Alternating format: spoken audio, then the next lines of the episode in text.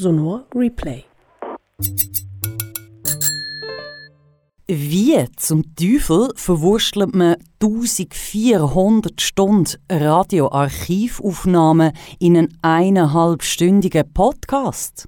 Das ist eine gute Frage. Ich habe natürlich damals noch nicht alle vierzehnhundert Stunden gehört. Und ich habe da verwurstet, wenn du so willst, die Sachen, die mich persönlich ganz subjektiv am meisten angekumpelt haben. Der Pascal Nater ist Musiker und Tontechniker. Er ist Theater- und Radiomacher, er ist aber auch Radioarchivar. Der Pascal Nater hat zurückgespult ins Archiv vom Alternativradio Kanal K in Aarau und hat mit den schönsten Perlen, die er gefunden hat, einen fünfteiligen Podcast gemacht. Der Podcast «Zurückgespult» und was dahinter steckt, wenn wir euch vorstellen, in der heutigen Ausgabe vom Sonor-Podcast «Replay». Ich bin Wilma, schön seid ihr dabei. Sonor «Replay». Kanal K. Das ist der Podcast «Zurückgespult». Ich grabe im Sendearchiv und berge Radiomomente, die das Potenzial hätten, alles auf den Kopf zu stellen. Ich lade die damaligen Sendungsmacherinnen ein, höre mit ihnen die schönsten Stellen und verwickle sie nochmal in ihre eigene Geschichte. In der ersten Staffel ergründen wir das gesittete Ende des Aarauer Punk, suchen die Spuren von einer ausgearteten Generationendiskussion im Restaurant Affenkasten, graben in der dreckigen Geschichte der Sondermülldeponie Köliken und lassen uns vom Komitee «Noch schöner wohnen» erklären, wie man den Kapitalismus hätte wegwohnen können. Zurückgespult. Auf Kanal K und auf deinem Podcast-App. Kanal K. Pascal Nater, in deinem Podcast «Zurückgespult» bezeichnest du dich als Radioarchivar. Und tatsächlich ist der Podcast ein sehr schönes Nebenprodukt quasi von deiner Archivarbeit beim Radio Kanal K in Aarau. Was genau hast du dort ausgegraben? Es geht um einen ganz riesigen Bestand von Kassettchen. Das erste Mal. Also in der Anfangszeit von dem Alternativradio hat man tatsächlich die linearen Sendungen auf Kassetten aufgenommen, weil man hat die müssen dokumentieren, falls es Beschwerden gibt gegen den Programmbetrieb. Und darum sind da wahnsinnig viele Kassetten noch im Keller gewesen. Sind jetzt gerettet worden, werden Langzeit archiviert und die Landesphonothek in Lugano kümmert sich um den Bestand von diesen Kassetten. Jetzt, wenn ich das richtig rausgehört habe, aus den Podcast-Folgen geht es um das Jahr neunzehnhundertachtundachtzig, wo Radio Kanal K gestartet hat, beziehungsweise Radio Allora dazu mal, um einen fünf Wochenend Testbetrieb. Oder habe ich da etwas falsch verstanden, wenn ich dich so beim Stirnrunzeln anschaue? Nein, tatsächlich. Das war ein Testbetrieb. Der Vorgänger vom BAKCOM, vom Bundesamt für die Kommunikation, hat zum Vergeben von Funkfrequenzen, die frei worden sind im Aargau, Testbetrieb verlangt, um zu schauen, kann man das den Leuten zumuten. Und äh, die damaligen Betreiberinnen und Betreiber von dem Radio Allora haben wie mit diesen Testbetrieb müssen beweisen, ja, wir können Radio machen. Aus dieser unglaublichen, riesigen Menge an Rohmaterial hast du dann eine Auswahl müssen treffen und komprimieren in die bis jetzt fünf mal zwanzig Minuten Podcast. Wie verwursteln wir vierzehnhundert Stunden durchgehenden Live-Radiobetrieb in eineinhalb Stunden Podcast? Das ist eine gute Frage. Ich habe natürlich damals noch nicht alle vierzehnhundert Stunden gehört. Und ich würde jetzt auch nicht behaupten, ich habe ein besonders wissenschaftliches Verfahren angewendet für das, sondern ich habe ja tatsächlich dann einfach einen Grossteil von diesen Kassetten selber gehört, beim Digitalisieren und beim Katalogisieren. Die sollen ja nachher gefunden werden für den wissenschaftlichen Betrieb oder für Menschen, die vielleicht selber damals Ende der achtziger Jahre Radio gemacht haben. Und ich habe da verwurstet, wenn du so willst, die Sachen, die mich persönlich ganz subjektiv am meisten angekumpelt haben. Die insgesamt siebenhundert Kassettchen hast du digitalisiert, du hast es gesagt, und tagged, also beschriftet, dass man sie nachher wieder findet. Was für Stichwort hast du dann am meisten tagged? Es war spannend, ich habe sehr viel Freiraum tagged, obwohl das historisch gar nicht so korrekt ist. Die, die Debatte ist, glaube ich, jünger als neunzehnhundertachtundachtzig, aber spannend war, dass das, was heute das Thema ist, also was haben Jugendliche für Freiräume, gibt es Orte, wo man nicht muss konsumieren, wo findet Kultur statt, in welche Ecke hat es der Kapitalismus noch nicht geschafft, das sind auch damals ganz wichtige Themen gewesen. Es geht um Gegenöffentlichkeit, es geht um Punk und die Wut auf die ganze institutionalisierte Kunst- und Kulturszene. Es geht um feministische Kämpfe in deinen Folgen, kurz um die wilden achtziger. Einige von diesen ProtagonistInnen hast du ja getroffen von damals für den Podcast und über die damalige Zeit geredet. Was hat dich besonders beeindruckt? Es sind einfach immer wieder sehr schöne, emotionale Situationen gewesen, wenn die Menschen ihres früheren Ich gehört haben, also vielleicht eben ihres kämpferischen Ich aus den Ende achtziger Jahren einmal gehört haben. Vielleicht haben sie teilweise sogar vergessen, was sie damals für Sendungen gemacht haben. Und das sind einfach spannende Begegnungen, einerseits mit diesen Menschen, aber auch die Begegnungen von ihnen mit ihrem früheren Ich.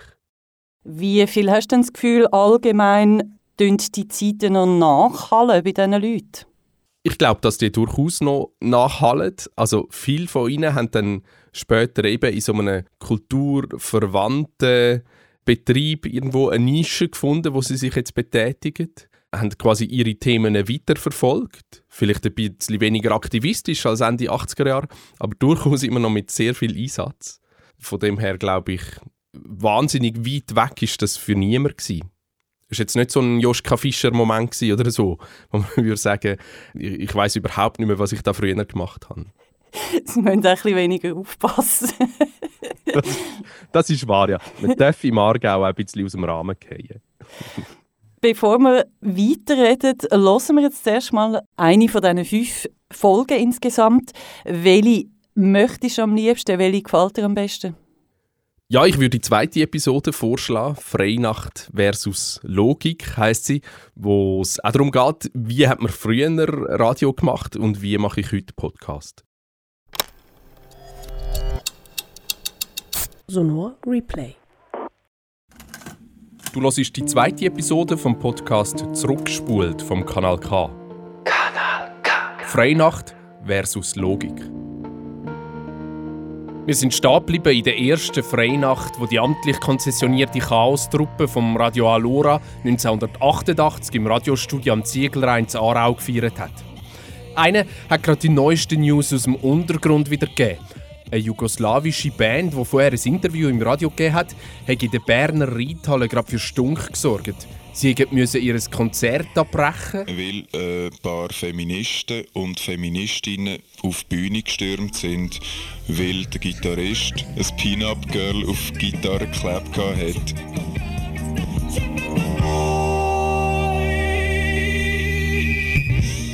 Der Saale ist überhaupt nicht rausgekommen, hat gefunden, ja, was soll das genau und so. Äh, an den Kiosk, gerade in der Schweiz, sagen doch überall so Zeitschriften und so mit blutigen Frauen. Ja, und das hat dann natürlich in der Folge recht einen Zündstoff gegeben. Diskussionen, Hörerinnenanrufe et cetera pp. Aber dazu später. Ich will dir nämlich vorher noch einen grossartigen Song zeigen. Mir geht es da vielleicht ein bisschen wie den jungen Leuten Ende achtziger Jahre, die ihren Liebsten ein Mixtape gemacht haben mit persönlichen Kommentaren drauf. Und eine Idee jagt die nächste. Kanal K. Du hörst Aufnahmen aus dem Radioarchiv. Die erste Freinacht vom damaligen Radio Allora am siebten Mai neunzehnhundertachtundachtzig. Hier ist Radio Allora auf hunderteins Komma fünf Megahertz mit dem Nachtflug. Wir haben gehört Zlitz mit «Typical Girls» und jetzt kommt speziell für den Chat «Termine» mit «Happy Holiday». Live in the city, lock ourselves in rooms, go crazy with no time to rest. Wir leben in der Stadt und beschliessen uns in Räume. Werden wahnsinnig, weil wir keine Zeit mehr haben, uns zu erholen. Vier Wände aus Beton und eine Tür, die auf die Straße führt. Komm mit mir mit. Komm mit mir mit. So beschwört mich Termine und verspricht mir eine Welt, wo nicht immer alles logisch sein muss. «Let's not be logical twenty-four hours a day», singt sie. und trifft mich damit mit dein Herz. Und ich glaube, das ist auch der Grund, wieso mich die dreissig Jahre alte Archivaufnahmen so berühren. Let's not be logical, twenty-four hours a day. Leave the sirens, blaze on. Die damals haben ganz unbeschwert darauf losgelegt mit ihrem Radio. Während ich da dreissig Jahre später paralysiert vom Medienwandel, Konzept und Dossiers und Strategien wälzen. Hm. Ja, lineares Radio heisst ja, gäbe es auch nicht mehr allzu lang. Und ich habe jetzt noch den Auftrag gefasst, das zu dokumentieren, solange es noch lebt.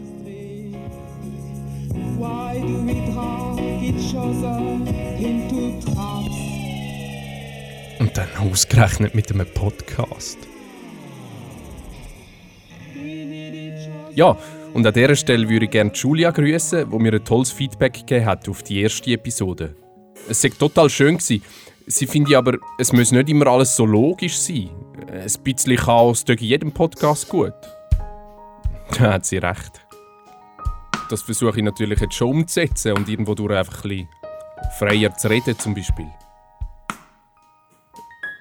Und durch die unkomplizierte Produktionsweise, einfach so mit dem Mikrofon vor dem MacBook, ergeben sich grossartige Geschichten. Von Netflix-Ausmaß, halt einfach ohne Mittel. Locker. Logisch.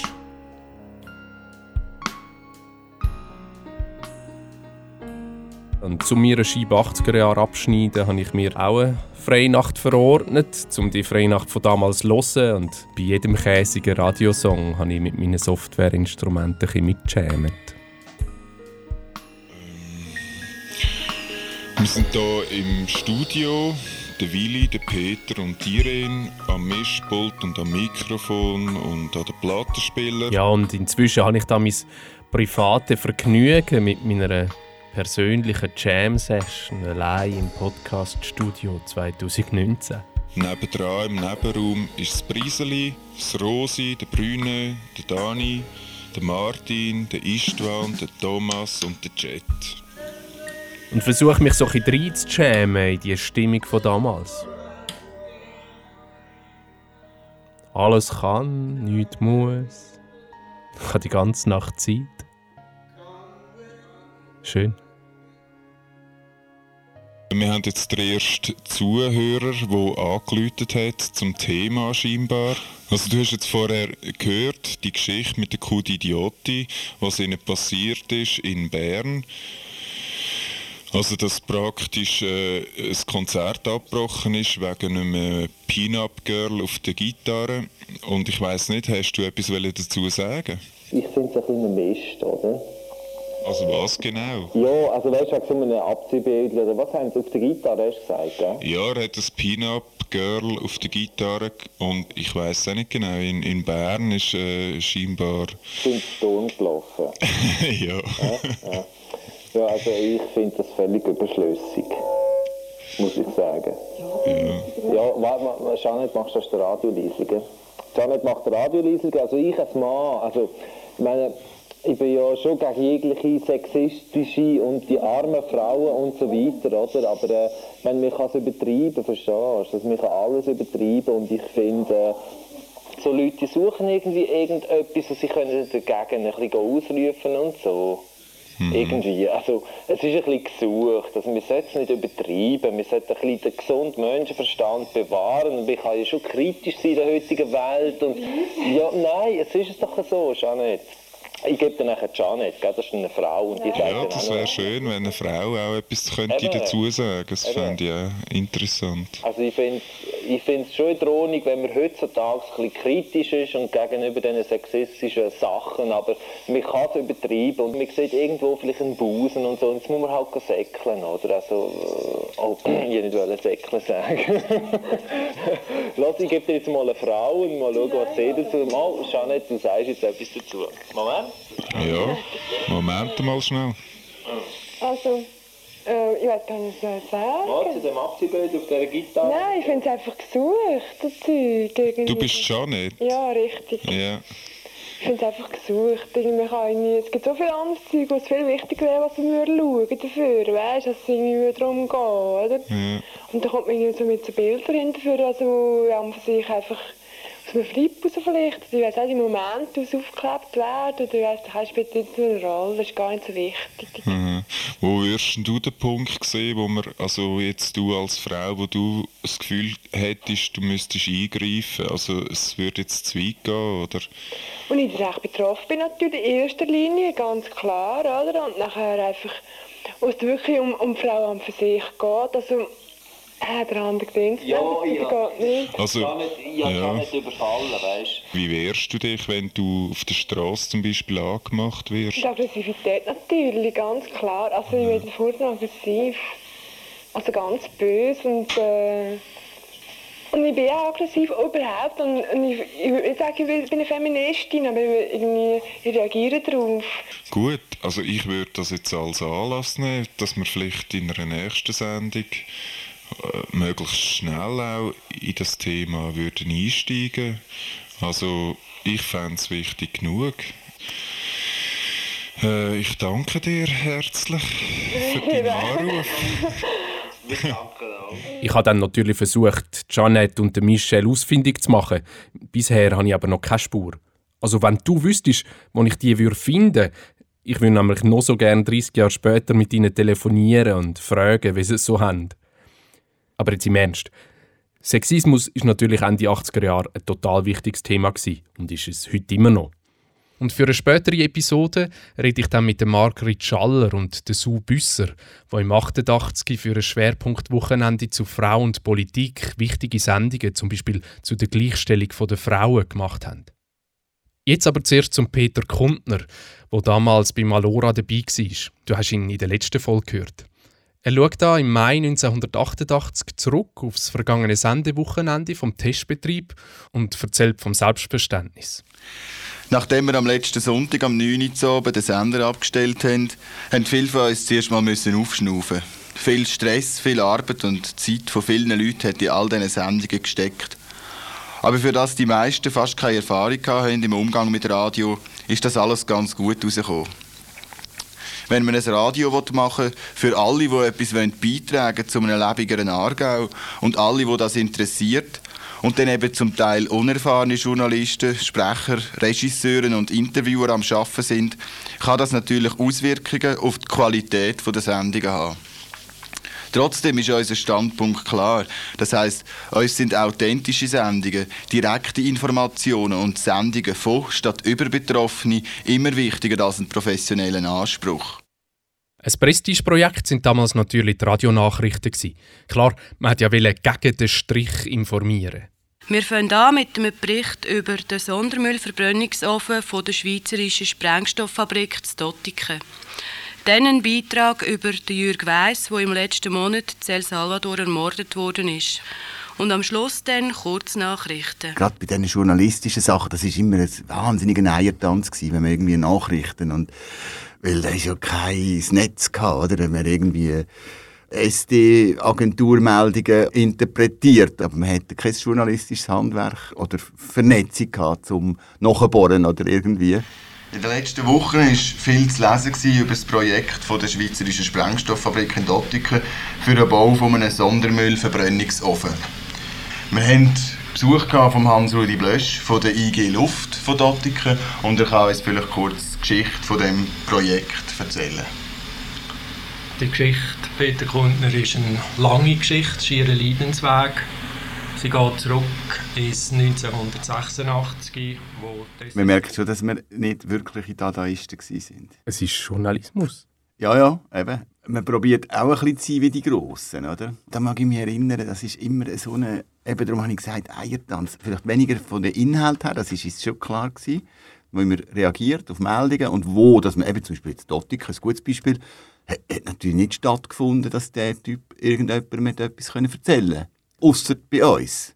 Und das ist jetzt ein schönes, oder, regional, aargauisch, wichtiges Thema, Umwelt, Verschmutzung, Luftrein, also alles da. Aber die Form, das Bittere, oder wenn du heute Nachrichten hörst, egal auf welchem Sender, die sind ja immer total bitter und ernst und also unglaublich. Oder? Es traut sich ja niemand, einen Scherz zu machen. Ich mag mich erinnern, einmal vor dreissig Jahren hat in der Tagesschau einen, einen Pariser über seinen Finger gezogen, wo es um AIDS-Prävention ging. Und das ist, glaube ich, das einzige Mal in diesem Jahrhundert, dass so etwas Humorvolles passiert ist. Und das ist bei uns auch, wir haben, ich mag mich erinnern, sehr gestritten darum. Der Franz Josef Strauss war damals ein bayerischer Politiker. Schlimmster Güte, also Filz, Korruption, Macht für sich, in aller, aber halt so einen gemütlichen Bayer, weißt du, so, äh, ja, jetzt lassen wir fünf Grad sein und dann trinken wir noch einen Mons und so. Äh, äh. In einem Jagdausflug ist er in den Arsch geschossen worden, irgendwie im Schrot, also er ist nicht gestorben, ist aber vielleicht aber schon verletzt. Oder?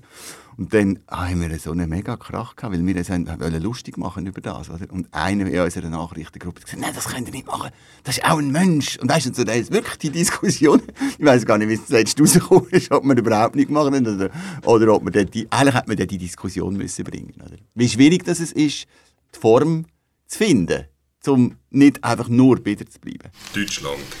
Der Franz Josef Strauss hat einen Herzanfall erlitten. Der inzwischen dreiundsiebzigjährige Kaiser von Bayern ist mitten im Wald während dem Jagen zusammengebrochen. Am Morgen ist er noch mit dem deutschen Verteidigungsminister Robert Scholz am Münchner Oktoberfest saufen. Der Franz Josef ist mitten im Wald verarztet worden und nachher mit einem Helikopter ins Spital von den Barmherzigen Brüder in Regensburg geflogen worden. Er schwebt jetzt nicht mehr in Lebensgefahr, sagt man. Wir vom Allora, wir meinen, es könnte auch so gewesen sein, dass der Robert Scholz am Franz Josef Strauss in den Arsch geschossen hat. Mit Schrot. Natürlich wie der R A F, scheinbar. Ich habe Peter Kundner dann gefragt, ob man sich das hätte leisten können. Man ist ja mit dieser Versuchskonzession recht unter Beobachtung gestanden. Das hat man sich gar nicht so überlegt. Das war wirklich wichtig, dass da seitens von unseren Back-Upper, dass dort nie nur eine Andeutung gekommen ist, macht das lieber mal nicht, wir sind ein Versuch und wenn das nicht gut geht, dann haben wir unser Radio nie und so, hätte ja alles können sein. Nein, weder Selbstzensur, glaube ich, ausser in der Form vielleicht, inhaltlich hätte es das nicht gegeben. Und haben euch Regierungsrat et cetera etablierte äh, Gruppierungen, haben die euch Auskunft gegeben? Oder sind ihr da irgendwie auf Granit gestoßen? Wenn man Auskunft mal hätte wollen, ich glaube, man hätte Man hat nicht so gesucht. Man hat sich natürlich gesagt, ja, ja, die haben ihre Kanäle und die können sich ja dauernd verlautbaren. Da müssen wir nicht. Und jetzt zum richtig kritisch, journalistisch kritisches Gespräch zu führen, da meine ich, ich war dann vierundzwanzig und ich glaube nicht, dass ich dort hat, mir das zutraut. Ich war ja nicht Journalist gewesen. Ich habe nicht gewusst, wie das geht eigentlich. Aber ich finde, wenn man dir zulässt, man nimmt es dir sehr gut ab. Ja, ich bin jetzt auch noch, also die Sprache ist eigentlich okay. Ja. Ein bisschen hochatmig, ein bisschen aufgeregt, gerade am Anfang dort gewesen, aber... Das soll es gehen, das kann ich selber auch. Und damit... Und damit zu den Kurznachrichten und dem damals recht frischen Bundesrat Adolf Ogi. Ogi hat wieder mal seine geistige Wachsamkeit und Intelligenz unter Beweis gestellt. In Zürich hat er von den Schweizerinnen und Schweizer, also sozusagen von uns, verlangt, den starken Kräften nicht nachzugeben, die ein Misstrauen gegen moderne Technologien und den Fortschritt haben. In höchst philosophischem Schlusswort hat er gemeint, man müsse Wachstumsmüdigkeit und Technologiefindlichkeit zwar ernst nehmen, dabei aber nicht resignieren.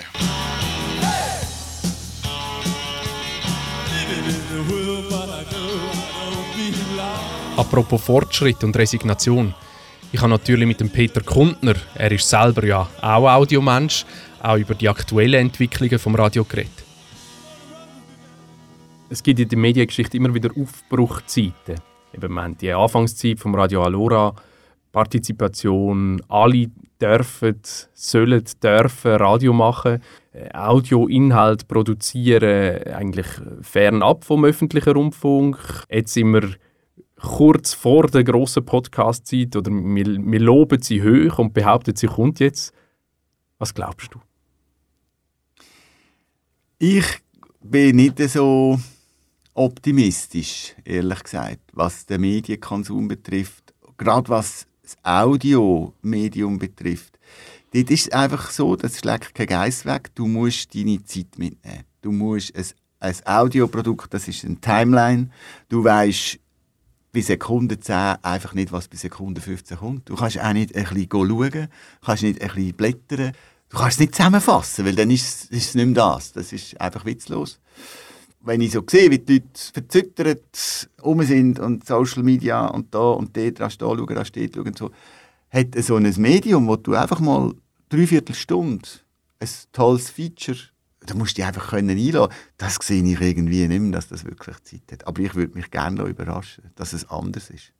Und ich finde natürlich schön, dass die technischen Möglichkeiten, wie bei allem Medialen, sei es Film, sei es, sind natürlich, gestern hat mein Bub hat es, eine App heruntergeladen, Stimmenwandler. Das ist so cool. Da kannst du auf dein Nattel aufnehmen. Äh, ich bin der grosse Zampano. Und dann hast du siebzig Varianten, wie du das herunterladen kannst. Da steht kleiner Computer, besoffener Roboter, versteinerter Fisch und so. Und dann macht das die wunderschönste Verfremdungen. Und das Tollste, habe ich gestern herausgefunden, ist, du kannst das M P drei abspeichern. Also du kannst dir eigentlich am Nattel schon einen Podcast quasi zweigschneiden. Also die Mittel werden natürlich immer verreckter, also immer wunderbarer. Also wir sind im absoluten Medienschlaraffenland. Im Prinzip ist ja jetzt die Utopie eintreten, die wir neunzehnhundertachtundachtzig gefordert haben und haben wollen basteln, oder? Alle können, alle dürfen, jeder hat seine Öffentlichkeit. Genau, aber das ist natürlich die totale Verfügbarkeit von allem zu jeder Zeit, wo wir ja sowieso erlegen sind, oder? Und wenn du nur noch Sender hast, hast du vielleicht keinen Empfänger mehr. Das ist das eine Problem, oder? Das sehen wir auf anderen Ebenen, psychologischer Natur. Wie einsam macht das, wenn dann jeder seinen Podcast produziert und darauf wartet, dass ihn irgendjemand mal runterlässt und runterlässt. Am Radio ist natürlich schön und ich finde es toll, wenn du gesagt hast, es gibt jetzt eine Podcast-Gruppe in Zürich und so.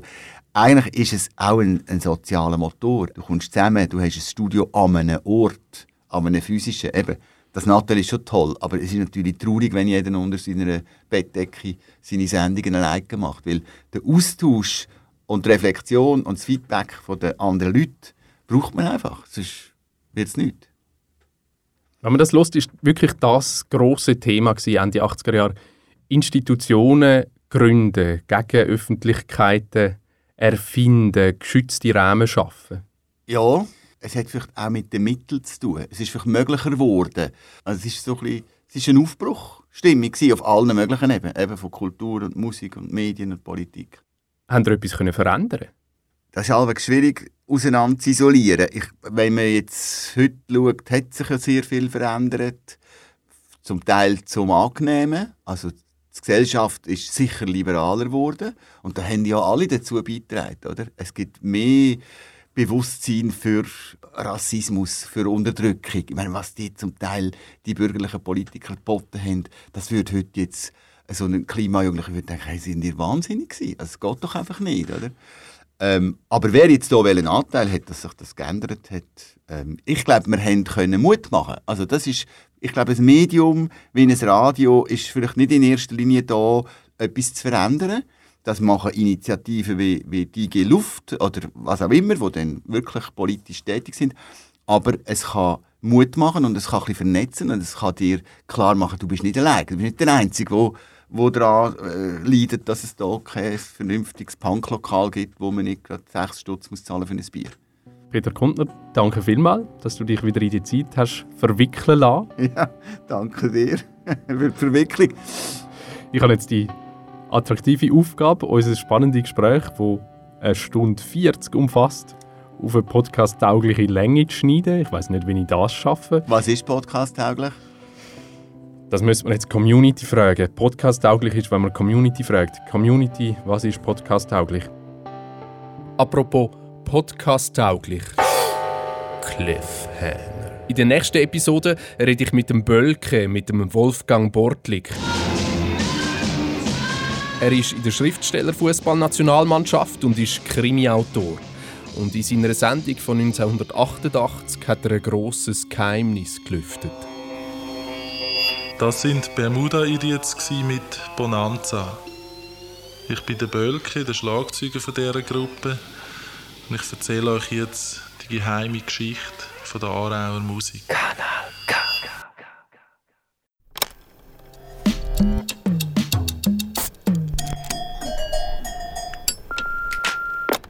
Sonor Replay.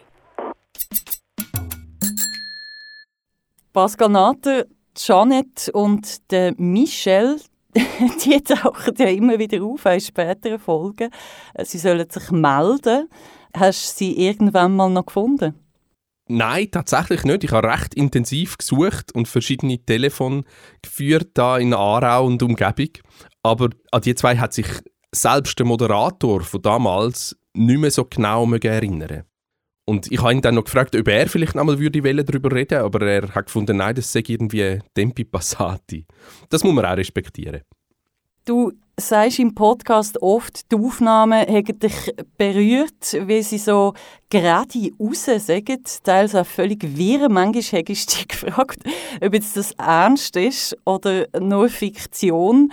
Und als Hörerin hat man, oder habe ich immer das Gefühl gehabt, du tauchst da in eine komplett fremde Welt ein. Also die Welt, wie du sagst, von diesen amtlich konzessionierten Chaos-Truppen. Deine Worte ist überhaupt nicht deine. Hat man das Gefühl, ist das so oder ist es überhaupt nicht so? Nein, das ist natürlich wirklich so. Also wenn man sich vorstellt, in was für einer Situation bin ich, allein in meinem Podcast-Studio, super organisiert, mit teurer Technik. Bevor ich überhaupt das Archivunterfangen angefangen habe, habe ich an diversen Stellen Unterstützungsanträge gestellt, habe das in einem dreißigseitigen Strategiepaper beschrieben und äh, habe dann quasi nach zwei Jahren das Go bekommen, um das zu machen. Und auch die Art, wenn ich Radio mache, eben mit ganz vielen Schnitten, ich schreibe mir meine Moderationen und dann wird da etwas ganz ausdifferenziert eingefädelt und am richtigen Moment wieder ausgefädelt. Das ist so weit weg von dem, was die Ende achtziger Jahre gemacht haben, dass es wirklich einfach zwei komplett unterschiedliche Audiowelten sind. Du kennst jetzt, wie es war, das Radio Kanal K neunzehnhundertachtundachtzig. Du kennst das Kanal K auch, wie es heute ist. Wie viel Anarchie, wie viel kann man im Kanal K heute noch einfach geradeaus sagen? Oder wie viel institutionalisierter ist es denn heutzutage? Es ist natürlich immer noch ein riesiger Audiofreiraum. Also es sind ja alle eingeladen, ihre Inhalte äh, zu verbreiten. Das ist ja heute noch die Faszination vom Radio. Es gibt natürlich so eine Art ein Weissbuch, wo man sich äh, dazu bekennt, ja, ich halte mich an diese Vorgaben. Da geht es eigentlich mehr oder weniger darum, dass man kein Arschloch ist, oder? Äh, und sich einfach an eine gewisse Form von Etikett haltet. Aber dann darf man da alle Inhalte an die Welt veräussern. Und so gesehen ist schon ein anarchischer Raum. Damals war ja das Radio Allora eine wichtige Gegenstimme gegen den ganz bürgerlichen Kuchen in Aarau. Inwiefern ist das heute noch? Ich würde sagen, es gibt eine gewisse Anzahl von regelmäßigen Sendungen, die immer noch die Aufgabe des Bürgerschreck haben. Es sind aber wahrscheinlich weniger als damals. Also heute hat es natürlich noch eine ganz wichtige zusätzliche Funktion als Ausbildungsradio. Ganz viele junge Journalistinnen und Journalisten lehren da ihr Radiohandwerk. Und eine wichtige weitere Funktion ist natürlich, über das Kulturgeschehen im Kanton Aargau zu berichten. Die Kulturberichterstattung in den Printmedien wird ja immer schwächer. Und darum ist das eine ganz wichtige, mittlerweile eben fast Nische, die das Radio Kanal K da besetzt. Pascal Nater, du hast vor kurzem deine Stelle als Radioarchivar beim Kanal K weitergegeben. Heisst das jetzt, es gibt auch keine weiteren Folgen mehr von «Zurückgespult»? Das ist zum heutigen Zeitpunkt noch nicht ganz klar. Es ist eine unheimlich spannende und schöne Arbeit, die Archivarbeit zu machen. Und natürlich auch die Arbeit an dem Podcast «Zurückgespult» ist super lässig. Ich habe einfach im Moment als Podcast-Produzent so wahnsinnig viel zu tun an allen Ecken und Enden, dass ich mir das gerade nicht leisten kann, Stunden mit Archivmaterial zu verbringen, auch wenn ich das wahnsinnig gerne würde. Es ist aber nicht ausgeschlossen, dass es trotzdem dann mal noch weitere Episoden gibt. Aber jetzt auch meine Nachfolgerinnen und Nachfolger im Sendearchivprojekt werden natürlich Audioprodukte machen, ausgehend von diesen Archivsendungen. Weil das sind tatsächlich Audioschätze, die wir äh, nicht verachten dürfen. Wir hören noch eine zweite Folge von deinen fünf von «Zurückgespult». Welche hättest du gerne? Ich würde gerne die vorerst letzte Episode, die fünfte Episode, gerne euch zeigen. «Schluss mit dem Schnorgasmus» heisst sie und ist ein wunderbares Zusammentreffen mit zwei Frauen, die damals neunzehnhundertachtundachtzig feministische Sendungen gemacht haben und ein Käferfest hatten beim Lesen von feministischer Literatur und Poesie.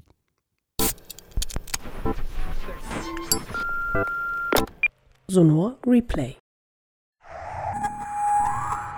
Kanal K Podcast.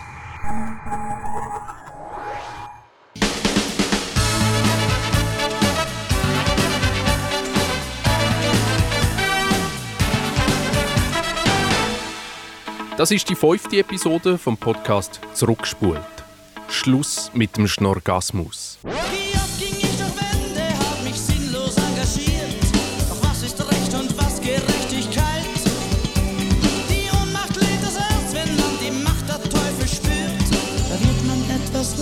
Mit der Zeit, manchmal bin ich müde und atemlos. Ich bin der Pascal Nater, ich bin Radioarchivar und ich höre mir dreißig Jahre Aargauer Radiogeschichte nochmal an, die auf Kassettchen festgehalten ist. Ich gebe zu, ich bin auch schon eingeschlafen dabei. Aber in diesem Podcast erzähle ich dir nur von den spannendsten Ausschnitten. Am liebsten höre ich ja ehrlich gesagt die feministischen Sendungen von damals. Da wird mir als Nachgeborene erst so richtig bewusst, wie gut abgegangen die Themen eigentlich schon sind, die wir uns heute immer noch damit beschäftigen.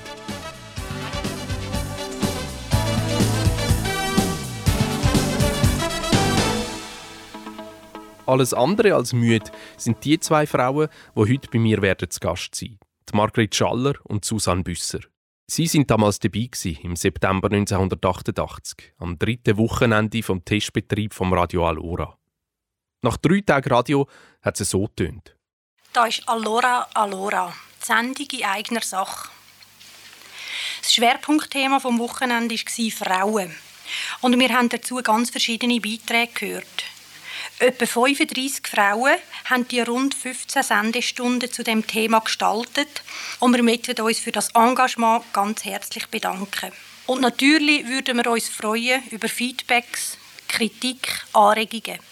Unsere Telefonnummer ist null vierundsechzig, zweiundzwanzig, neunundneunzig, einundneunzig. Und dann haben sie auf einen Anruf gewartet. Apropos Feedback, ich freue mich natürlich auch über Rückmeldungen. Du erreichst mich auf den Social-Media-Kanälen vom Kanal K oder per E-Mail an pascal punkt nater at kanal k punkt c h. Also wir warten eigentlich immer noch auf Hörer- und Hörerinnenreaktionen. Unsere Telefonnummer ist immer noch null vierundsechzig, zweiundzwanzig, neunundneunzig, einundneunzig. Bitte ruft doch an. Wir Frauen, ein paar von uns, sind hier im Studio jetzt, die äh, mitgeschafft haben an diesem Wochenende. Zum Teil koordiniert und organisiert, zum Teil auch selber Sendungen gemacht. Es sind die Regine, Barbara, Susanne und Margrit. Und wir haben einfach gemerkt, dass wir schon das Bedürfnis haben, uns noch ein bisschen zu unterhalten, wie das alles gelaufen ist. Auch noch äh, vielleicht ein paar Ergänzungen zu machen und überhaupt ein bisschen einen Rückblick auf das Frauenwochenende. Wir haben auch seit dem Freitag, seit es angefangen hat, mit Freundinnen und Bekannten, die gehört haben, geredet und können auch von dort her ein paar Sachen sagen. Also, was mir zum Beispiel gesagt worden ist und was ich selber auch gemerkt habe, ist wieder einmal mehr, das Allora ist ein Schnurri-Radio. Es wird einfach wahnsinnig viel geschwätzt. Und ich denke, es war nicht nur das Problem von dem Frauenwochenende, es ist wahrscheinlich das Problem von dieser Art, wie wir mit dem Themenschwerpunkt, mit dem sogenannten umgehen. Dass einfach so und so viele Sendestunden zu einem Thema gemacht werden. Und wenn man wirklich das wirklich ein bisschen verfolgen, dann erschlägt es einem einfach fast. Ich weiss nicht, habt ihr ähnliche Sachen gehört? Was mich dann auch noch dunkt, ist, wenn dann schon so viel geredet wird, dann nachher kommen dann zwischendurch noch die Musiken, die dann auch noch mal sehr gut ausgelesen ist, mit Inhalt, passend und so weiter, und man dann nochmal zuhören sollte. Mir denkt, man sollte zum Beispiel vermehrt nicht-vokale Musik auf den Sender bringen. Wir fliegen beide durch die Nächte,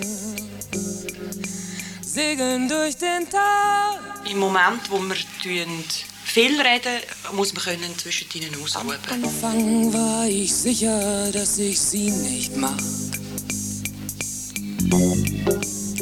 Sie hat so breit gegrinst. Ja, auf der anderen Seite haben wir ja auch den Anspruch, es ist sogar im Konzessionsgesuch vom Allora, dass Musik nicht Konsum, sondern Kulturgut ist. Von dem her finde ich es auch gut, wie in diesen verschiedenen Sendungen jedes Musikstück ganz bewusst ausgewählt worden ist.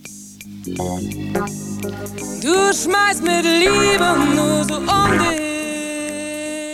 Ja, aber man muss da irgendwo gleich eine Grenze ziehen, vor allem, dass es nicht einfach eine Überforderung wird für die Hörer und die Hörerinnen schlussendlich. Der adäquate Umgang mit Musik am Radio ist natürlich auch heute immer noch ein Thema. Und hey, dreißig Jahre später hat das Radio fest angestellte Musikredaktorinnen, die ein preisgekröntes Musikprogramm zusammenstellen und zum Beispiel einmal wieder explizit einen Tag lang nur Musik von Frauen senden. Die Musik, die du in diesem Podcast hörst, ist übrigens ausschließlich aus Material, das ich auf der jeweiligen Kassette gefunden habe und das in diesen Sendungen von damals gelaufen ist.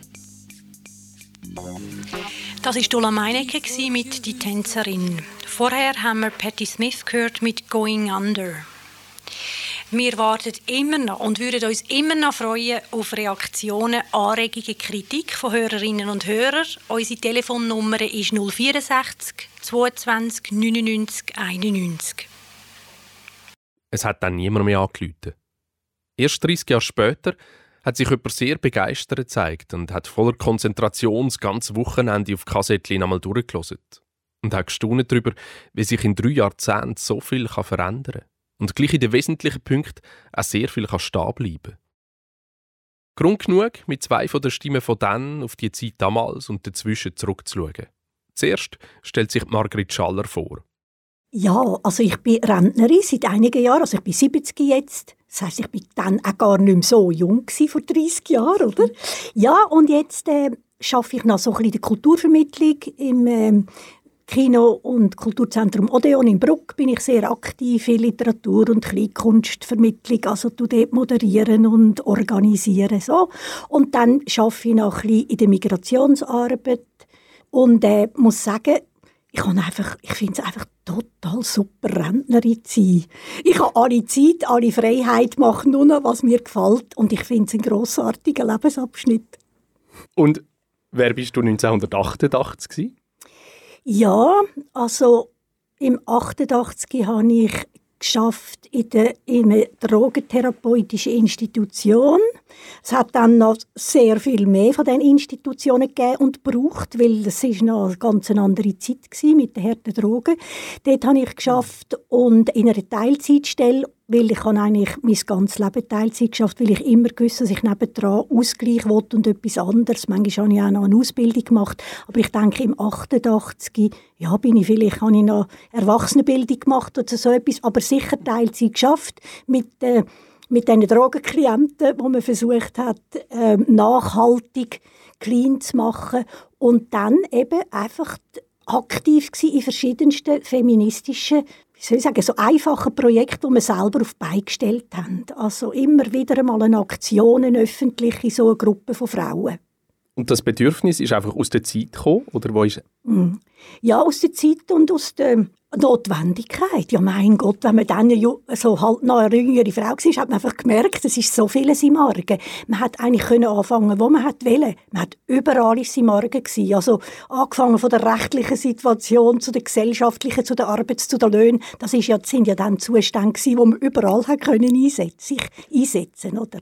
Gesetzlich wäre es ja eigentlich seit neunzehnhunderteinundsiebzig hat es Stimmrecht gegeben und seit neunzehnhunderteinundachtzig der Gleichstellungsartikel. Trotzdem hat es zu tun gegeben. Sehr viel, ja. Das war klar. Man hat überall wieder eine Aktion machen und auf etwas aufmerksam oder so. Das ist schon... So ähm, wie das heute noch ist. Aber es ist schon... Nein, Susanne, wir haben schon etwas erreicht. Es ist natürlich nicht mehr so, wie es war im achtundachtzig, Gott sei Dank. Oder? Also ich, ich weiss nicht, es sind vielleicht andere Orte, wo man heute muss heranschauen muss, oder? Aber die Zahl der Orte hat sich nicht verkleinert, nach meiner Ansicht eigentlich. Aber ich bin aber... Und die zweite Stimme ist Susanne Büsser. Ähm, ich tu mal von mir erzählen. Unbedingt. Also, ich bin mal, ähm, damals bin ich alleinerziehende Mutter von zwei Kindern und Lehrerin. Leidenschaftliche, und das bin ich nach wie vor. Meine Tochter hat mir letztens beim Butzli ausstechen gesagt, «Mami, du bist immer so von etwas eingenommen gewesen, und dann nachher hast du alles andere vergessen und dann bist du einfach gerade drauf los.» Und das ist eigentlich, glaube ich, nicht eine untreffende Beschreibung von mir. Ich kann mich von etwas reinnehmen und das ist heute noch so. Also ich mache jetzt gerade noch eine Weiterbildung, eine C A S zum, für die Schule, oder? Also, obwohl ich ja über sechzig bin und das selber muss zahlen. Also einfach, weil es mich ein Wunder nimmt. Weil ich in etwas eintauche und nachher will ich einfach möglichst viel davon sehen. Und ich glaube, ich fürchte heute noch ein Stück weit naiv. Und mit dem Interesse und dieser Naivität bist du ins Radio eingestiegen, Ende ja. achtziger Jahre. Ja. Ja. Es hat irgendwie einen Aufruf gegeben, ich weiss nicht mehr. Das war mhm. im, im, im äh, Stern, nein, im Rössli, gewesen, oben innen. Mhm. Okay. Ich weiss nicht, wie ich gehört habe davon, aber es ich ist mir klar, wenn ich das gelesen habe oder gehört, die Gründung von einem alternativen Radio im Aargau, habe ich gerade gewusst, da das interessiert mich, das nimmt mich wunder. Ich habe Lora natürlich schon gekannt und das öppe die gelesen. Ja, ich auch.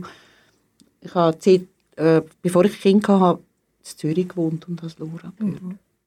Zusammen mit einem Haufen weiterer engagierter Frauen haben Margrit Schaller und Susanne Büsser ein Kraftpaket von einem Radiowochenende auf die Beine gestellt, neunzehnhundertachtundachtzig.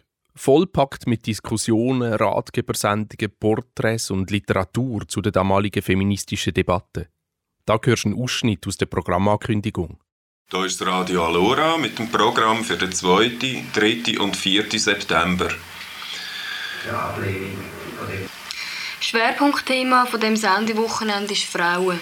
Am halb acht gibt es eine Übersicht und Hinweise zu den Sendungen.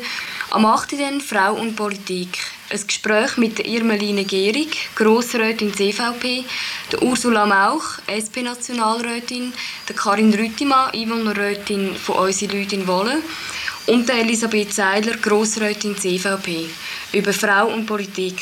Sie berichten über ihre Vorstellungen, Erfahrungen und Utopien, nehmen Stellung zu Fragen wie «Bringen Fra- Frauen neue Werte?», «Was verändern sie?» oder «Ist Zukunft weiblich?». Am neunten dann Gewaltlosigkeit in der Ehe gegen Gewalt an Frauen.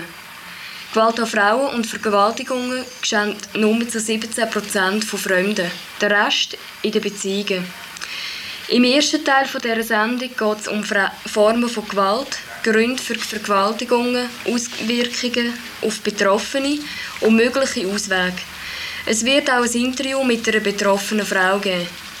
Im zweiten Teil kommt die Revision vom Sexualstrafrecht zur Sprache. Was und warum? Und jetzt hören wir gerade die Sendung über verschiedene Formen von Gewalt gegen Frauen. Ein leider immer noch sehr aktuelles Thema ist Gewalt gegen Frauen.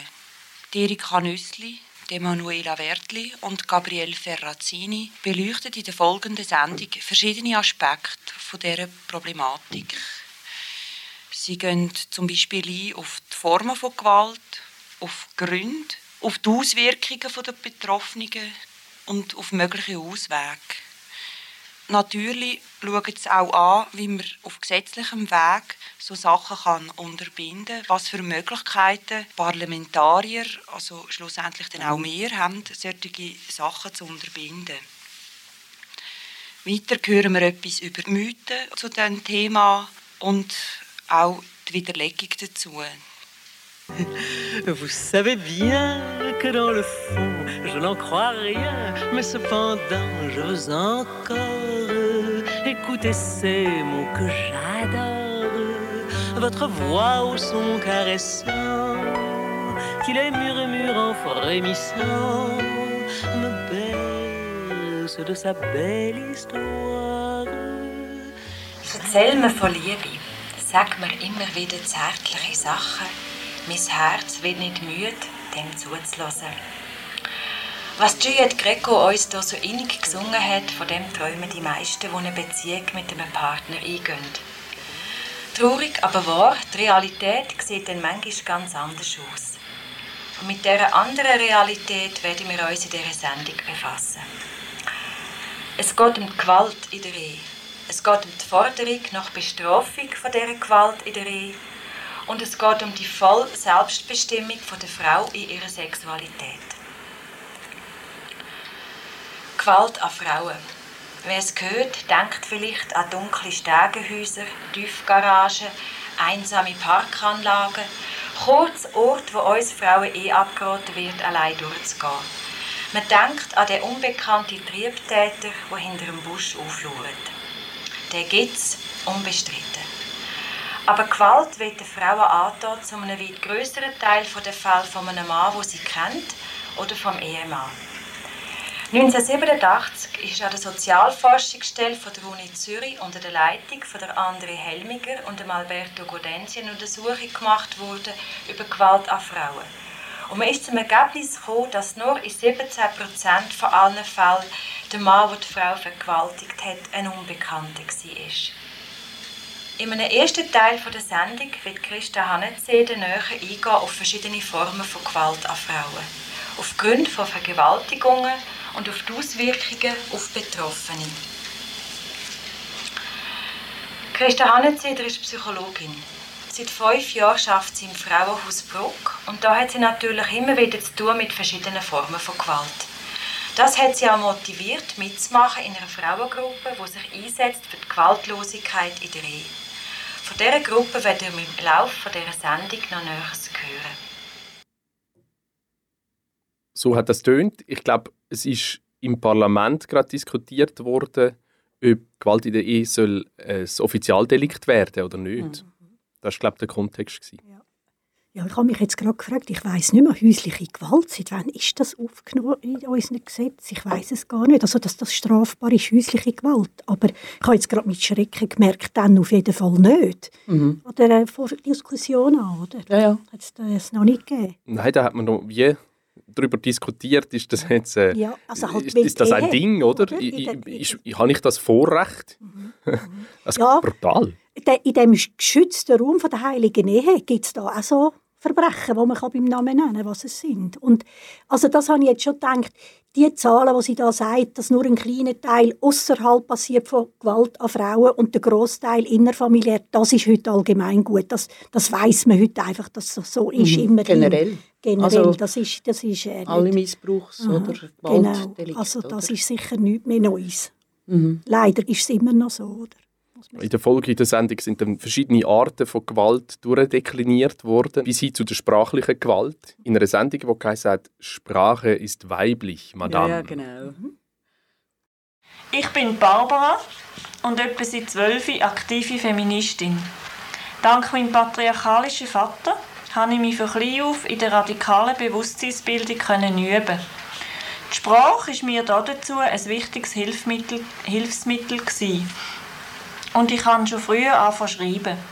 Was mich als etwas vom Ersten an unserer Normsprache gestört hat und wogegen ich oft das einsame Ross geritten habe, war natürlich das Fräulein. Bis ich allerdings zur bewussten Sprache, was Frauendiskriminierung anbelangt, gestossen bin, hat es noch manches Jahr gebraucht. Die Frauenbewegung hat da ihren wichtigen Teil dazu beigetragen, indem sie mit neuen Wortschöpfungen, wie zum Beispiel der klein geschriebenen Frau, anstelle vom Mann auf die Mannensprache aufmerksam gemacht hat. Circa vor drei Jahren bin ich dann in der Frauenlaube zu Bern an einem Vortrag das erste Mal direkt mit der Luise Pusch konfrontiert worden. Sie hat mir natürlich aus der Seele geredet. Ihre Aufforderung, dass wir Frauen doch anfangen sollen, nur noch in weiblicher Form zu reden, damit es endlich einen kleinen Ausgleich zur Männersprache gebe, hat mir nicht nur völlig eingeleuchtet, sondern mich begeistert und mir Genugtuung verschafft. Stopp schnell da. Barbara, mögt ihr euch erinnern? Sehr gut. Wer ist das? Barbara Jost, ich habe sie gerade letzte Woche das letzte Mal gesehen. Wir sehen uns nicht so häufig, aber wir sind im Kontakt. Ähm, sie, würde ich sagen, hat immer noch etwas Radikales, weil jetzt habe ich also gleich gestaunt, was sie da sagt. Das finde ich jetzt echt also super im achtundachtzig, was sie gesagt hat. Wir mhm. reden weiblich und so. Und ich mhm. meine, es ist noch nicht so lange her, dass zum Beispiel unsere Kantone angehalten sind, die weiblich und die männliche Form zu brauchen. Das ist erst ein paar Jahre her. Also, dass sich das durchgezogen hat mit der männlichen Form, ist noch sehr, sehr lange Normalität gewesen. Und was sie da verlangt hat, habe ich jetzt also heiß gefunden für diese Zeit, ja. Es wäre natürlich schön, wenn sie das auch hören würde, was sie gesagt hat vor dreißig Jahren. Ich kann ihr das da sagen. Ich heiße Yvonne und bin im Freiamt aufgewachsen. Als Kind bin ich immer die Kämpferin in unserer Familie. Und heute noch bezeichnet mich meine Mutter als ihr Problemkind. Bis ich zwanzig war, habe ich mich immer geweigert, mich anzupassen. Zwar habe ich dazumal noch nichts gewusst von Emanzipation, aber aus meiner heutigen Sicht würde ich diese Zeit als Zeit von meinen ersten Schritten zu einer bewussten Frausein bezeichnen. Nach einem längeren Aufenthalt auf den Philippinen hatte ich aber so Mühe, mich hier in der Schweiz wieder einzugliedern, dass ich den Weg vom geringsten Widerstand gewählt habe. Ich habe der Norm entsprechend geheiratet und gleich darauf ein Kind gehabt. Schon bald aber habe ich gemerkt, dass mir die Rolle der Mutter, Ehe, Geschäfts- und Hausfrau überhaupt nicht liegt. Nach längerem Hin und Her habe ich mich von meinem Mann getrennt und lebe jetzt seit vier Jahren mit meiner Tochter allein. Die Zeit war für mich die härteste, aber zugleich auch die intensivste gewesen. Vor circa einem Jahr habe ich Barbara kennengelernt und sie hat mich als Erste auf meine furchtbare Männersprache aufmerksam gemacht. Seitdem beschäftige ich mich mit unserem Deutsch und habe dabei auch herausgefunden, dass ich einen absolut männlichen Namen habe. Yvonne ist nämlich von Ivo abgeleitet. Was kaufen bedeutet, ist ja jeder klar. Und auch mein Zweitname Brack kann man nicht gerade als weiblich bezeichnen. Denn ein Bracken bedeutet im Altdeutsch ein Rüd, also ein männlicher Hund. Wäre auch das ein Grund, meinen Namen zu ändern? Du Yvonne, hast du gewusst, dass ich jetzt ein Schweizer bin? Ja, komm, erzähl. Kein Kabis haben. Wieso sollst du jetzt ein Mann sein? Ja, jetzt habe ich gerade meinen neuen Pass bekommen und dort drin steht, der Inhaber dieses Passes ist Schweizer. Du, das glaubst du. Das ist unglaublich. Ist das wirklich so gewesen? Ja, aber also heute, jetzt steht das schon, ist Schweizerin, oder? Uh, muss gerade meinen Pass anschauen. Es ist schrecklich, es ja. Es ist schrecklich, ja. ja. Aha. An einer anderen Stelle wird auch geredet darüber, dass man im Zug vom Stimm- und Wahlrecht in der Verfassung hat müssen ändern, oder? Stimmberechtigt ja. ist jeder und so weiter. Genau. Und hat es Frau und Mann geheißen. Und bei der nächsten Revision war dann ein Thema im Nationalrat, dass man das wieder zurückändert und die Sprachregelung wieder zurückmacht, weil es ja jetzt selbstverständlich ist. Oh. Ja, ja, genau. Frauen ja. sind mitgemeint, oder? Ja, ja. Mhm. Also es ist aber jetzt schon so, die weibliche und die männliche Form, oder? Ja, ja. ja. mittlerweile genau. ist das immer so. Mit wachsendem Befremden beobachtet man, wie eine Frau die deutsche Sprache immer mehr infrage stellt und in den letzten Jahren drangegangen ist, sie zu sanieren. Dazu wollen auch wir einen Beitrag leisten. Auf den Spuren der Sprache fangen wir gerade mal bei der Bibel respektive bei der Schöpfungsgeschichte an. Ich zitiere Luise Pusch aus dem Buch «Das Deutsch als Männersprache» aus dem Vortrag von Menschen und Frauen. Was nun die Frauen betrifft, so steht bis heute nicht eindeutig fest, ob sie Menschen sind. Bekanntlich stehen in der Bibel zwei verschiedene Schöpfungsberichte. Und ausgerechnet in dem zentralen Punkt, ob die Frau jetzt ein Mensch sei oder nicht, widersprechen sie sich und lassen uns mit dem Widerspruch allein in alle Ewigkeit. Ja. Hey, die sind Pumpe gewesen. Ja, das finde ich beeindruckend, wirklich. Das ist, das ist lässig. Und das einfach zum Na- Nachtragen, die Yvonne, die da redet, oder, ist also absolut glückliche Großmutter, mehrfache, und hat tolle Töchter. Und es ist also wirklich, sie hat da ganz einen konsequenten, guten Weg weitergemacht. Schön. Jetzt hören wir gerade noch ein weiteres Beispiel aus dieser wirklich, aus der heutigen Perspektive total lustigen Sendung. Ein Ausschnitt auch noch aus der Senta Trömmelplötz, ah, ja. Gewalt ja. aus Sprache. Ich habe da noch etwas dazu beizutragen, und zwar ein Zitat aus Gewalt durch Sprache von der Senta Trömmelplötz. Das heißt, Gott so: Mit Hilfe unserer Sprache erfassen wir die Welt und mit Hilfe unserer Sprache konstruieren wir die Wirklichkeit.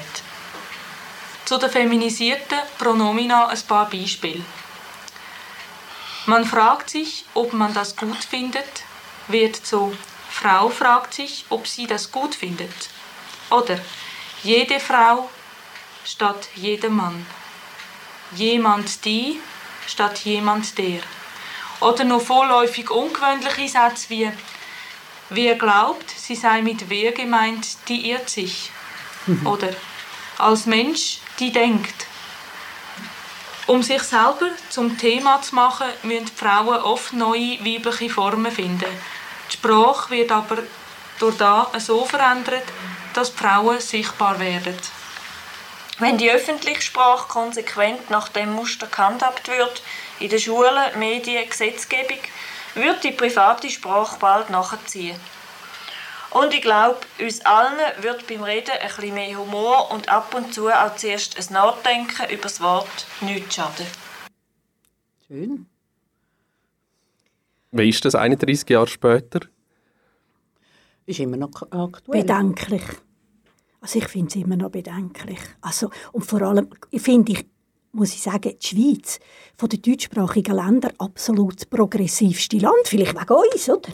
Weiss doch nicht. Aber wenn man Deutsche zum Beispiel ja. Fernsehsender hört, also ich meine, es gibt nur die männliche Sprache, ist mhm. unglaublich, mhm. bei den Österreichern sowieso. Mhm. Und äh, da haben wir ein bisschen mehr Fortschritt gemacht, aber immer noch, was die Beispiele, die Sie jetzt sagen, oder jeder Mann und Mann, immer Mann, das ist absolut noch drin. Obwohl es jetzt bei uns ja auch ein bisschen Vorschriften gibt, aber nur so in ganz offiziellen ja.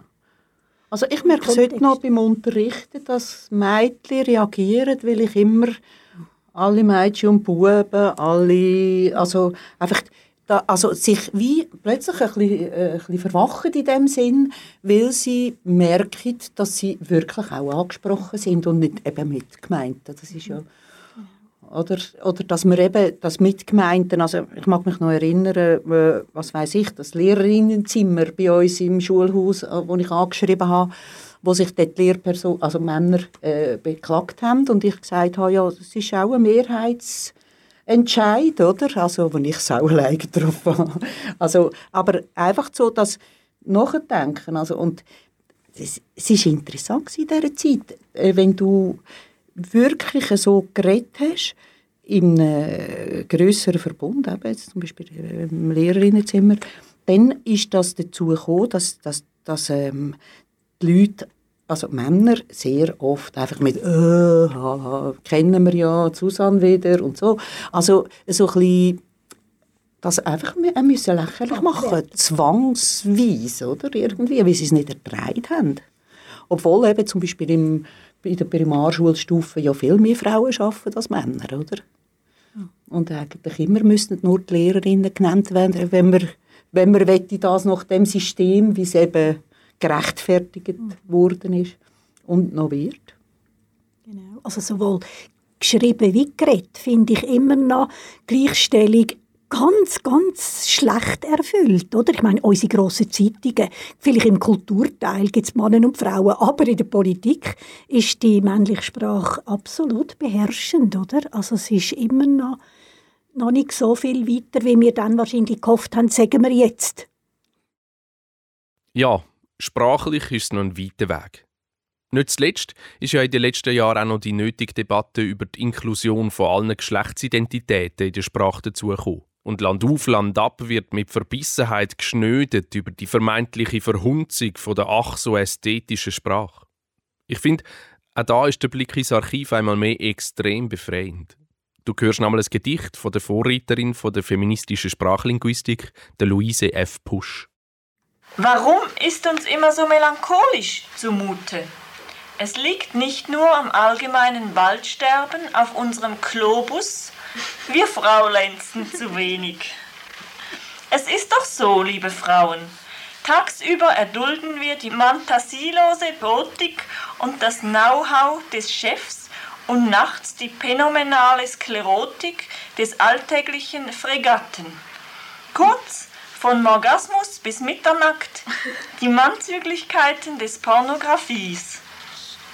Wir ertragen seine Penorö- und Schämhoroiden, sein kondominantes Verhalten, überhaupt diese ganze Spermakrobatik. Uns wird nicht nur Geschlecht, uns schwangert Böses. Tragen wir aber ihm zuliebe mal diese Brechreizwäsche, trinkt das Manko sein Masturbierchen und kommt im Schafanzug auf die Duftmatratze. Er hat jeden Tag Geburtstag. Fortpaar. Wir bügeln seine Hemden und bringen seine Mannzüge zur Peinigung. Wir räumen den Adamsabfall fort und bekochen das Monstrum mit Fantasie, bis wir auf dem Kreativpunkt sind. Wir knabbern an der Pizza Dolorosa und verschwenden unsere Zeit auf diesen niederträchtigen Schönheitsfarmen, um uns so mangenehm wie möglich zu gestalten. Doch was tut der Grölefant? Er holtert und poltert. Fangen wir endlich an zu fraulenzen, statt unser klomantisches Dicksal zu beklagen. Soll sich der Macho seine Mackereien und sein Homlet alleine braten? Kein einziges Gnadenbrötchen werden wir ihm mehr schmieren. Schluss mit dem Schnorgasmus und Spermasochismus. Soll er sich im Nacktivurlaub alleine phallustrieren? Keine multilateralen Verhandlungen, mag er sich auch noch so romantisch oder manisch-depressiv gebärden. Der reine Opportunismus. Wir treten aus der Küche aus und schicken ihn in Pension. Peni, Penision, so heißt es. Es ist kein großer Verlust. Das ist von der Luise F. Pusch. Das ist der Hammer. Das war jetzt auch ein Käferfest, das ja, zu hören. Ja, wirklich, es ist so, so, so eine Pointe nach der anderen. Eine Pointe nach der anderen haben die Frauen im September neunzehnhundertachtundachtzig geliefert. Und weil das so schön ist, hörst du in der nächsten Episode weiter. Man kann uns immer noch anrufen. Oder jetzt erst recht null sechs vier, zwei zwei, neun neun, neun eins.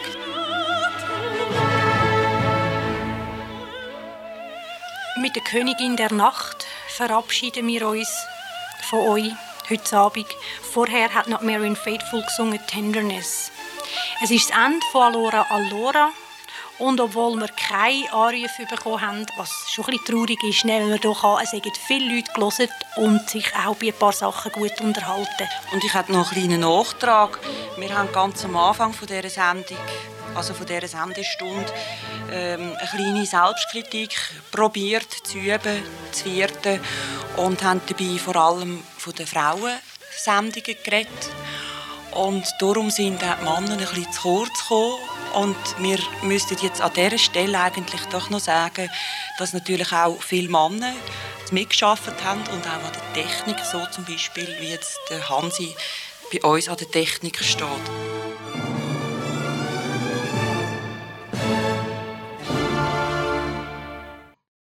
Sonor Replay.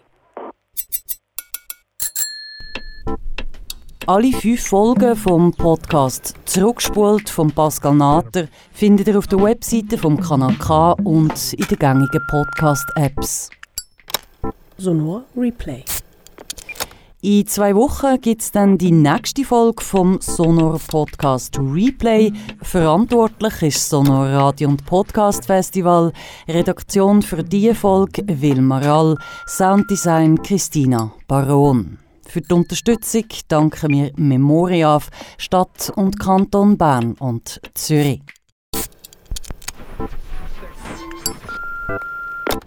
Sonor Replay.